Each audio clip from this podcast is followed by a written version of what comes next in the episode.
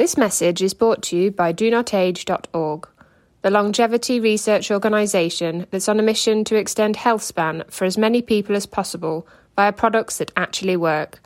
Start your journey today at DoNotAge.org and use code LLAMA for a 10% discount.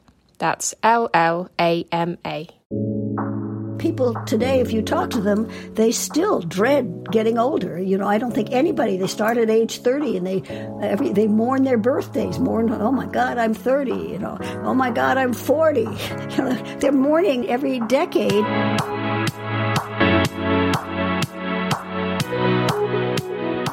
Hello again, and welcome to the Live Long and Master Aging podcast. I'm Peter Bowes. This is where we explore the science and stories behind human longevity.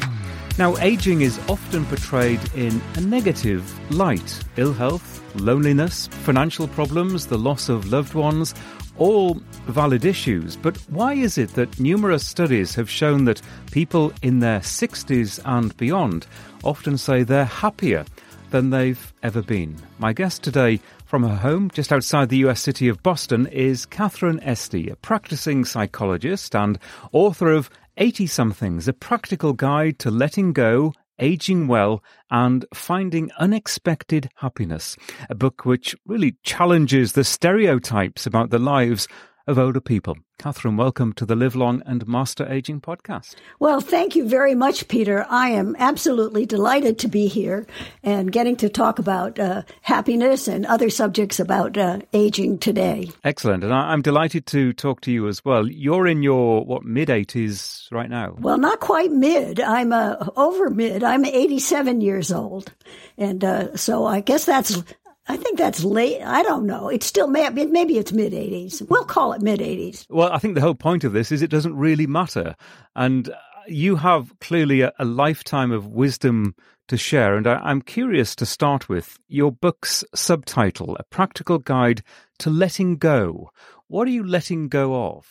Well, I think that's the part that most people don't get. So I'm, it's a really good question because I think what we have to let go of is the kind of uh, bit by bit as we age, uh, you have to let go of something. Like you have to let go of uh, running. You can, you know, your knees can't run, or you have to let go of uh, you, you can't don't really want to go to Europe any longer. Uh, you want you can't really entertain uh, your 25 family people and make homemade pies for them all. There, you gradually get a series of losses, small and large, and that you have to let go of them and kind of leave them behind.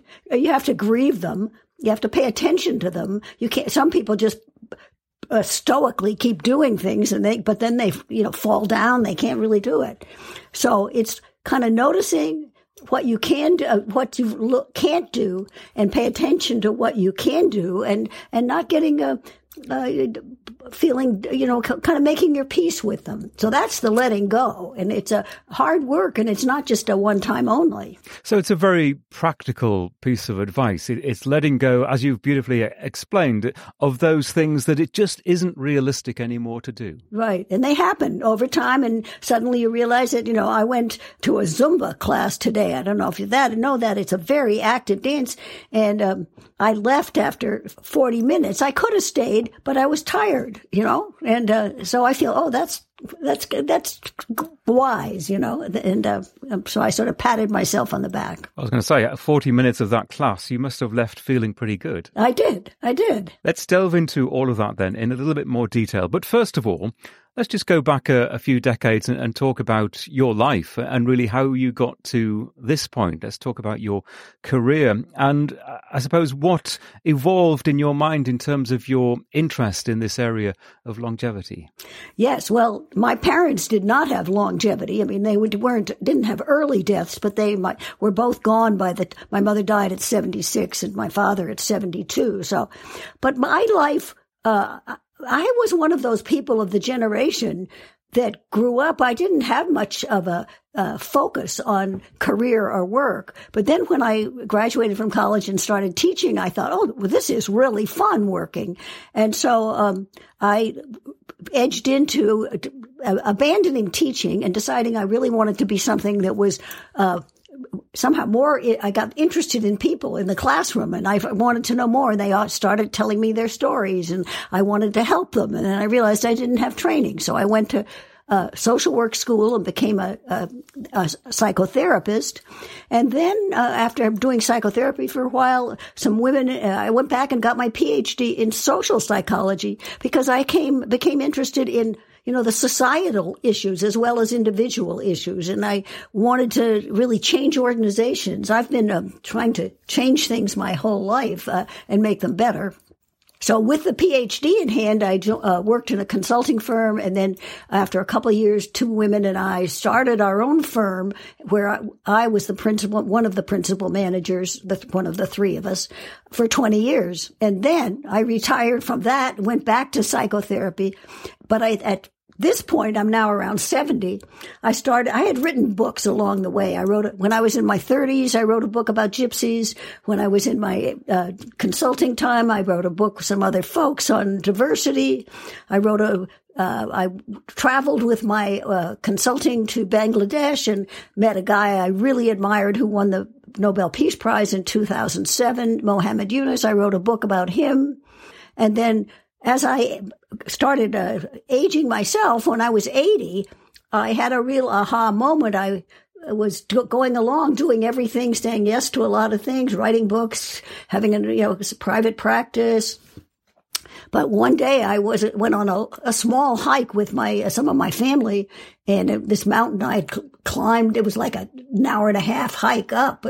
I've done for years. I just couldn't do it, and uh, I, I was with a lot of my grandkids and a couple of my sons, and I just said I can't go up with the last uh, half hour. I just uh, I had fallen once and got un- really uh, out of breath, so I sat on a stump, and it was like my aha moment. I said, I, I guess I'm getting old, and it was. I kind of uh, had to make my peace with it, and I was in a funk because I hadn't made my peace with it. So at one point I decided, well, somebody must know how to do live as you're 80. So I thought, well, I, as a social worker, I know how to interview people. So I started interviewing people uh, first in my retirement community, then all over the country, and when uh, and finding out what is it like really to be in your 80s. And I only interviewed people in their 80s because nobody had written about that. They'd lumped people 65 to 100 all together in one big category called old, or older. And so I found out a lot of interesting things. The, the first was my biggest finding was, and you sort of hinted at it in your introduction, was that most people, the great big majority of people in their 80s are, find themselves happy and they never looked for, thought they'd ever be happy. So it's unexpected happiness. Most of them didn't many of them didn't think they'd get there to 80. You know, the, uh, their parents died or they never thought. And then they never thought they'd be enjoying their life. And of course, there are people, I'm not talking to people in poverty. There's, you know, there are people, it's, it's not easy to be old and poor. But right. so uh, most of the people I did, they, some of them were in nursing homes and some of them, and some of them were not happy. I mean, I tried not to just be blinding my eyes to the real realities of the world. But my people, um, you know, I asked every one of them on a scale of one to 10, uh, how happy do you feel? 10 being very, very happy and one miserable. And most everybody, there were just about five or six that were below a, a seven, you know, and they, most of the people were eights, nines, and tens. And that the science bears that out, when I got doing research, that people, it turns out that when you're in your 80s, you're happier than people in the 70s. And interestingly enough, the people in their 70s are happy, happier than the people in their 60s. They now call it a U-shaped, uh, the, because people in the, their youngness are happy, but you get to 30 and you're miserable, you're too busy, and, and then it doesn't get better till you're, it start getting better till about the, yeah. 50s. That, that's really interesting. I'm just, um, I'm really interested. You say you had that aha moment at the age of 80. When you were younger, when you were much younger, what was your attitude towards growing old? Were you the typical kind of person who thought, almost thought, I'm going to live forever. I can do everything and I don't really need to think about what it's going to be like when I'm 60, 70, 80 or even 90 years old. Did you just have that sort of gusto about life that uh, getting really old didn't occur to you? And we'll continue this conversation in just a moment. Hey, quick question for you. Are you someone who wants to be fit, healthy, and happy? And what if I told you you could get your dream body by simply just listening to a podcast? I'm Josh. And I'm KG, and we're the hosts of the Fit, Healthy, and Happy podcast. Listen, we get it. Fitness isn't easy. Carbs, no carbs. Just stop, okay? It doesn't have to be that complicated. And that's why we made this podcast. We get straight to the facts so you can become your best you. So the way to check us out is click the link in the show notes or search Fit, Healthy, and Happy podcast on any of the major podcast platforms. We'll see you soon. Well, it did occur to me because I had had some grandparents and I did have a lot of um, good energy myself. But what I saw old, old age was like, I didn't want to get old at all because I had uh, two grandparents that uh, I had a grandfather that spent 10 years in bed with a stroke, which they would never do now, and a grandmother who broke her hip and she also spent uh, years in bed. And um, then one grandparent was dead. I never saw him, so that didn't look never. He never made it.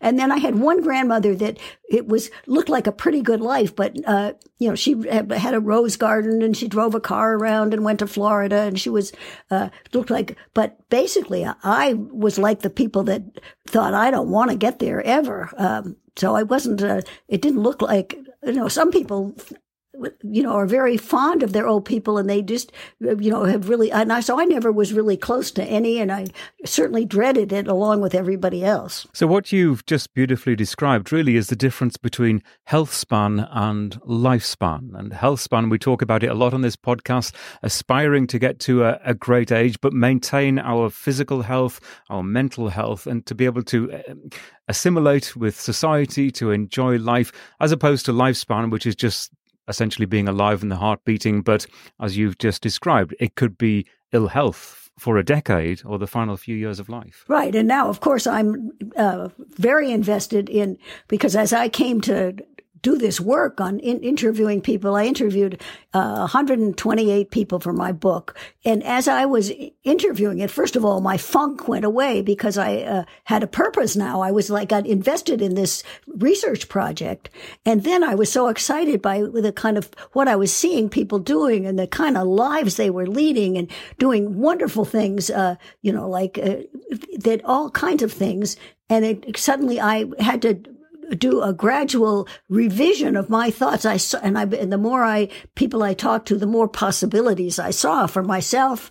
And, you know, I quickly got over my, um, uh, sort of depressed mood about aging and got on to feeling that I had something really important that I was discovering. And it seemed to me most people were still clinging to the, all the negative stereotypes about aging and really didn't realize how aging had changed since their grandparents' day and when how it was different. They were still thinking of aging as decline and and, and loss, which is there is some loss and some decline, but there's so much else going on today for people in their 70s and 80s. And I think you've really hit the nail on the head, talking about purpose and, and purpose in living and purpose in life. That it can almost, and I'd be interested to know if there's any science to back this up, that when you have purpose, it almost, as you, I think you've just described this, it makes any other problems go away, uh, whether it is a, a depression issue or whether it's almost a physical problem that, yeah, I think we've all experienced this. You might have an ache and pain, and then you get engrossed in something, and all of a sudden the aches and pains disappear. Right. If you're busy with it, you don't even feel them. Especially, I've learned that. I mean, I learned it to an over degree. I'd go to work when I was feeling terrible because I knew that if I, once I got there, I'd just be, you know, you know, it, my sickness, whatever bad feeling I had would fly, fly out the door. But for me, uh, you know, I think the, how the place, uh, that where I learned this for sure, this, uh, importance of purpose was started with uh, Viktor Frankl's book, um, My, uh, "The Search for Meaning," Man's Search for Meaning. He was somebody um, you may know this story, but he was uh, in Auschwitz and was uh, in this was writing, uh, taking notes and thinking about what he was seeing. And what he learned in that death camp was that it wasn't the strongest bodies that survived. It wasn't the the hunks The, uh, it was really, and he saw this, it just surprised him so much. It was people that had something that they wanted to live for. They had a purpose for surviving.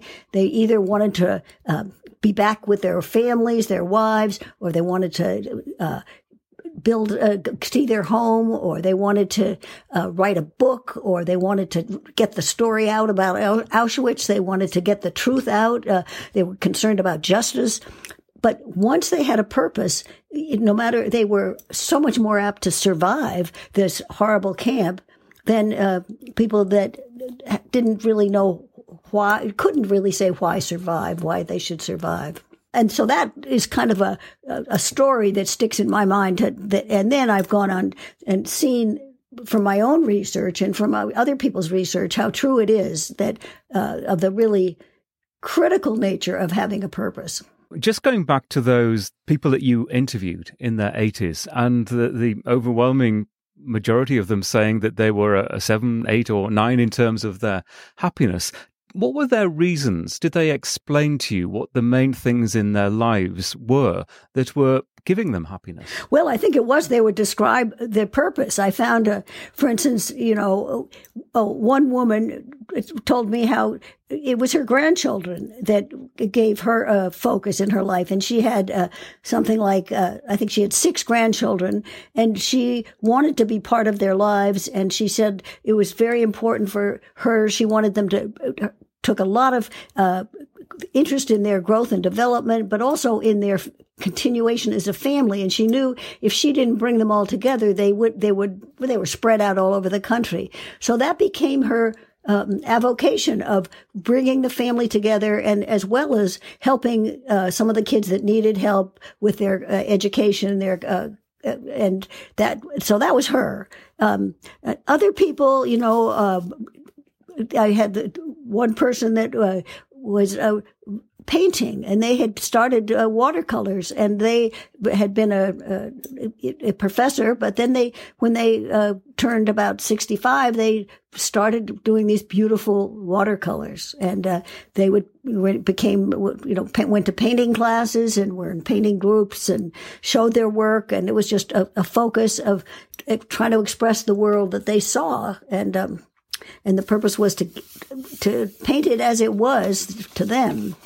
Some people take their do take their, their purpose becomes their physical well-being. And they go to fitness and they there's we see that type all the time of of uh, people that go to the exercise and do everything eat you know are concerned about their diet and their sleep, and that can become a purpose for some. I think that isn't as motivating, uh, but it, it, there's certainly we see it happen uh, to a lot of people. Well, I, I think exercise can be obviously both physically beneficial, but there's a huge mental side of exercise as well. And in part, it might be the endorphins that are, are, released when you're exercising. But in terms of achievement and perhaps seeing a change in your body and, and muscular strength is all important as, as you're growing older. But I know a lot of people my age, uh, I'm approaching 60, who might be actually starting serious exercise for the first time, and they notice how their physical strength can actually very significantly improve,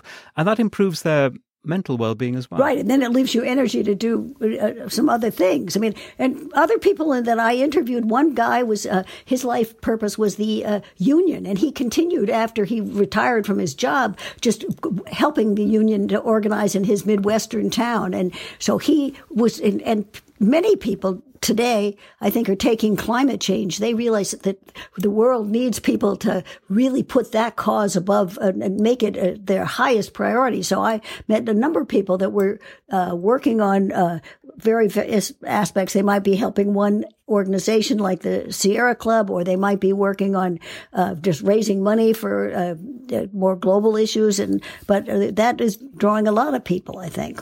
What would you say to people in their, let's say, their 40s, their 50s, maybe they're in their early 60s, they're approaching retirement. And I know for a lot of people, retirement is that moment of, of dread in their lives because they're giving up what they've always done and they really can't figure out what's coming next. They're afraid of, of being older and infirm and maybe lonely eventually. And I know a lot of people kind of get locked in that almost that dark hole of just the unknown of, of what aging brings. So, with your experience, what would you say to those people in that sort of mid age range? Well, for one thing, I think they should listen to their own intuition. And I know that's what I had to do. Uh, uh, you know, when I turned, uh, well, I all along, when I went to a financial advisor, in my 30s, he said to me, When do you think he'll retire? And I said, 85. and he laughed. And my husband said, 65. Well, my husband actually uh, uh, retired at 62. And you know when I retired? It was f- four days ago. I, on Thursday, I ended my psychotherapy practice. It, so it was a big week for me this, this last week. I actually closed it down and so I, it was like I didn't end my career at, but I think at 85 I ended it at 87, the formal career. But now I have a writing career as well. So when I des- when I described you at the beginning as a practicing psychotherapist, that that has just ended. But I, I guess in many senses you, you're always going to be practicing the art of what you've known. I still have a few details to do, so I, you could say that's not going to be closing. But I do think it's listening to, there's so many stereotypes, and one of them is that you should retire at 65 or you should retire. And I think people have got to find, find their own pathways. And that's what I would encourage them. And not, so I didn't listen to the, that I should retire at 65 uh, nonsense. And I think that's what everyone needs to do is take their own, uh, listen to their own heart and listen to their own what, and I loved, uh, of course, my private practice was like half time, but it was perfect. And I felt I was contributing and it gave purpose to my life. So uh, I would encourage everyone to realize that so many of the stereotypes about older people are just either misinformed or dead wrong. And things like, uh, we all grew up with thinking that we were told that if you have a drink, you're going to lose a few brain cells, and that we got this image of the brain cells flowing out of us with we had a glass of wine, and if we just lived, and that we could expect it at 40, everything was downhill from 40 on, and now the modern brain uh, research tells us that the brain can uh, keep growing. We can keep learning. We, we can uh, heal our brains if we say are depressed, if the brain have a trauma. The brain has got this capacity, this thing called neuroplasticity, where you can heal yourself. So that's one thing I think people that's not widely understood how that should impact our well-being. We should know that our brains can last in um, for years. So that's one thing I'd want them to know. I'd want them to know you don't have to, we all know with modern medicine, but we, if, when you think about it, with the knees and the hips and teeth getting taken care of and cataracts and better hearing aids, I think they're just getting hearing aids that work for people. They've been a mess for years, but with all that modern medicine can do, you know, you can look forward to being in your 80s pain free. Not everybody, but most people, and pain under control, pain free and active lives. And, um, you know, so that it's just, uh, but that the word still isn't out that, you know, that this quality of having active, uh, lives, pain free with, uh, pleasure and this unexpected happiness. People today, if you talk to them, they still dread getting older. You know, I don't think anybody, they start at age 30 and they, every, they mourn their birthdays, mourn, oh my God, I'm 30, you know, oh my God, I'm 40. You know, they're mourning every, every decade and not realizing that life can be so much fun and uh, so wonderful and continue. And it's not just uh, this, you know, they would draw it like up to here to 40 and then down here like that down. That's the way most people see it rather than that you get here and you can go along and go along for a long time and then maybe hopefully have a very quick uh, and then it's over. But that's the goal for a lot of people, isn't it? To keep going, keep going. And then, as you say, go quickly. Go quickly, right. That would be the ideal.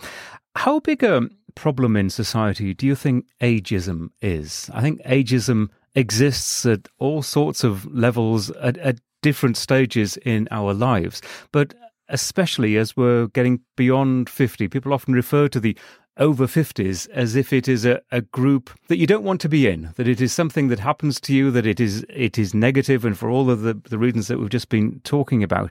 How deep rooted is ageism in this world that we live in, do you think? Well, I think it's deep rooted in this country. You know, I think there are other cultures, so I, I think it has been it, that we're particularly. Uh, unwelcoming to old age and have a culture that's built around the idea that uh, life is for the young and beautiful. And, you know, I think we have ideas, you know, I've written about sex in the 70s and 80s. I think people are sexual their whole lives, and but people kind of have made it that it should you know should be sitting very quietly and doing your knitting and taking care of your grandchildren when you're older. That, but I think um, so. I think we haven't understood uh, things, and we have. I think we are an ageist society, and I think what you see it in employment. I mean, people often are fearful women that are or men too it when they're 50 well i don't think i can get a new job they say because there's so much ageism people want to hire young people. So it's really tragic. Uh, i do think the whole world should be reorganized. There's a a book called uh, Elderhood. I don't know if you know it by uh, this woman, uh, and it, she suggests that we should really restructure work so people don't work so hard in their 30s, 40s, and 50s, but have them continue into their 60s, 70s, and 80s to kind of go down, that we should space it out so that everybody has more leisure time and also the, the work that we should work uh, our whole lives. And so I think our, our culture is very pr- problematic. And I see it even in my retirement community here.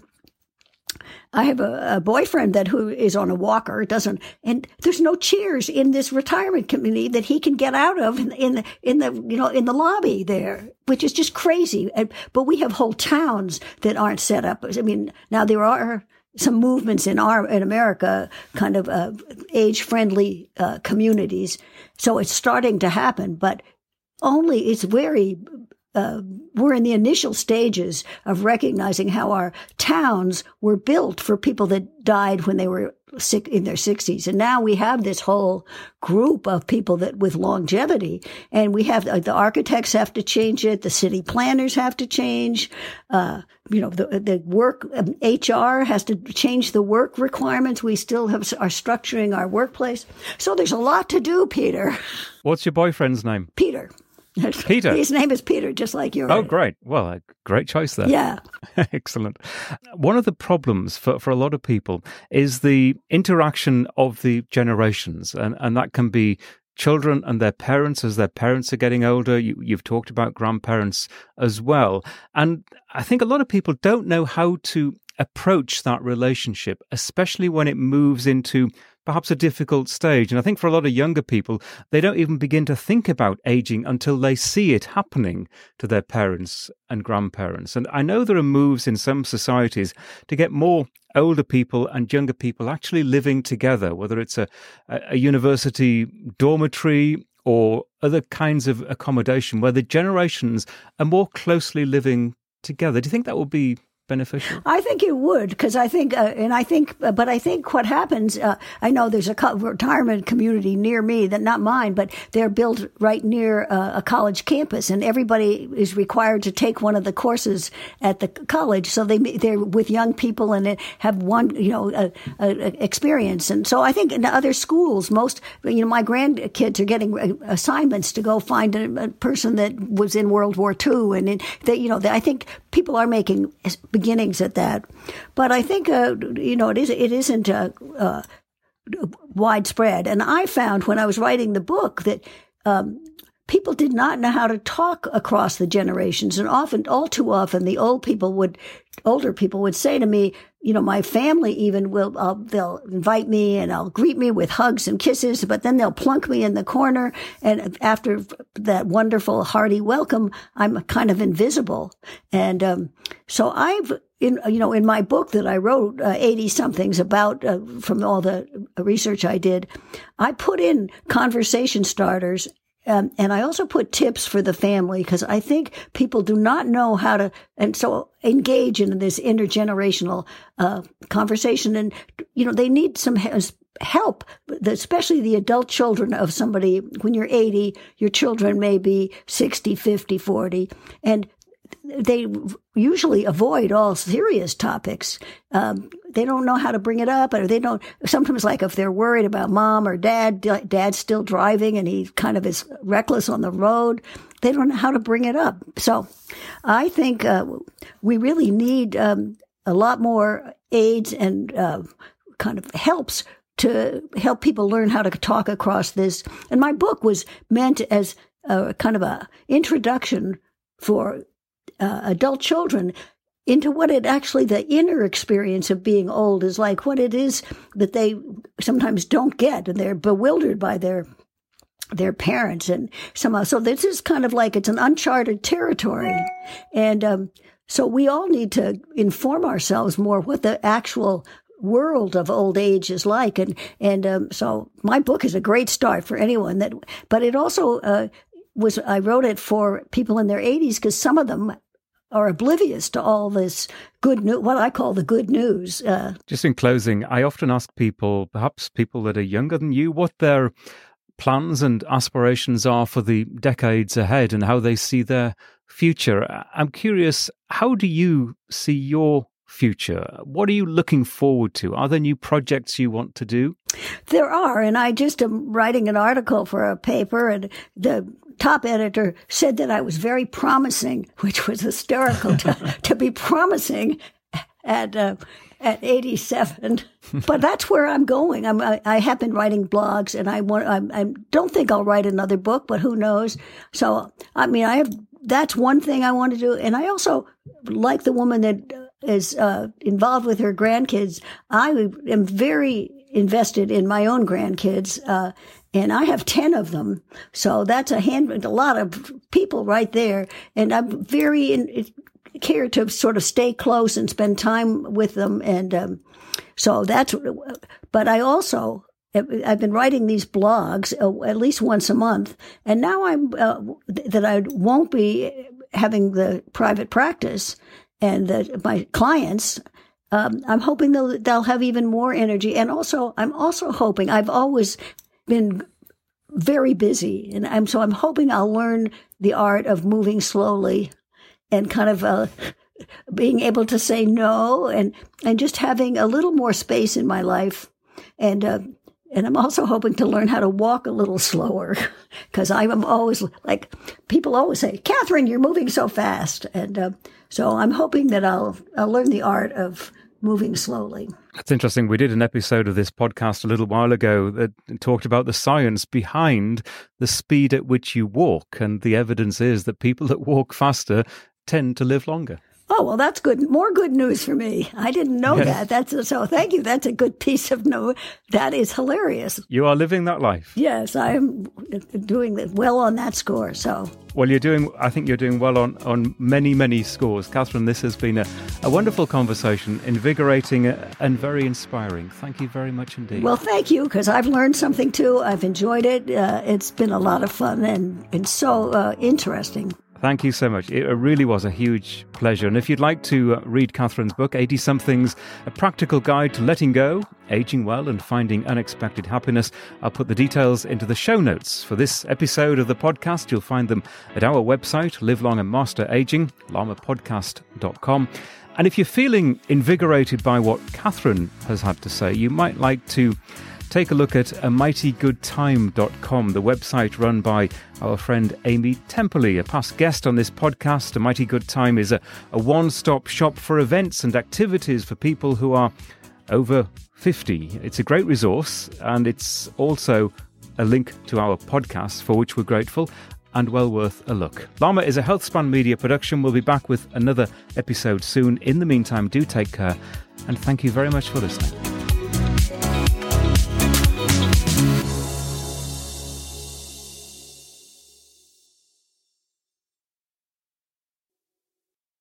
FlexBeam is a portable red light therapy device that's now being used by leading athletes, including the Norwegian tennis player Casper Ruud. Whenever you put the FlexBeam on, you feel it starts to work right away. I need something that can help repair all the fibers that I have broken in the nerves. The infrared lights penetrate your skin and makes the muscle tissue recover faster. FlexBeam, I keep it with me all the time. Recharge Health is offering Llama Podcast listeners an $80 discount on the purchase of a FlexBeam device. Go to the website recharge.health and use the code LLAMA at checkout. That's L L A M A. You'll also find the link in the show notes for this episode.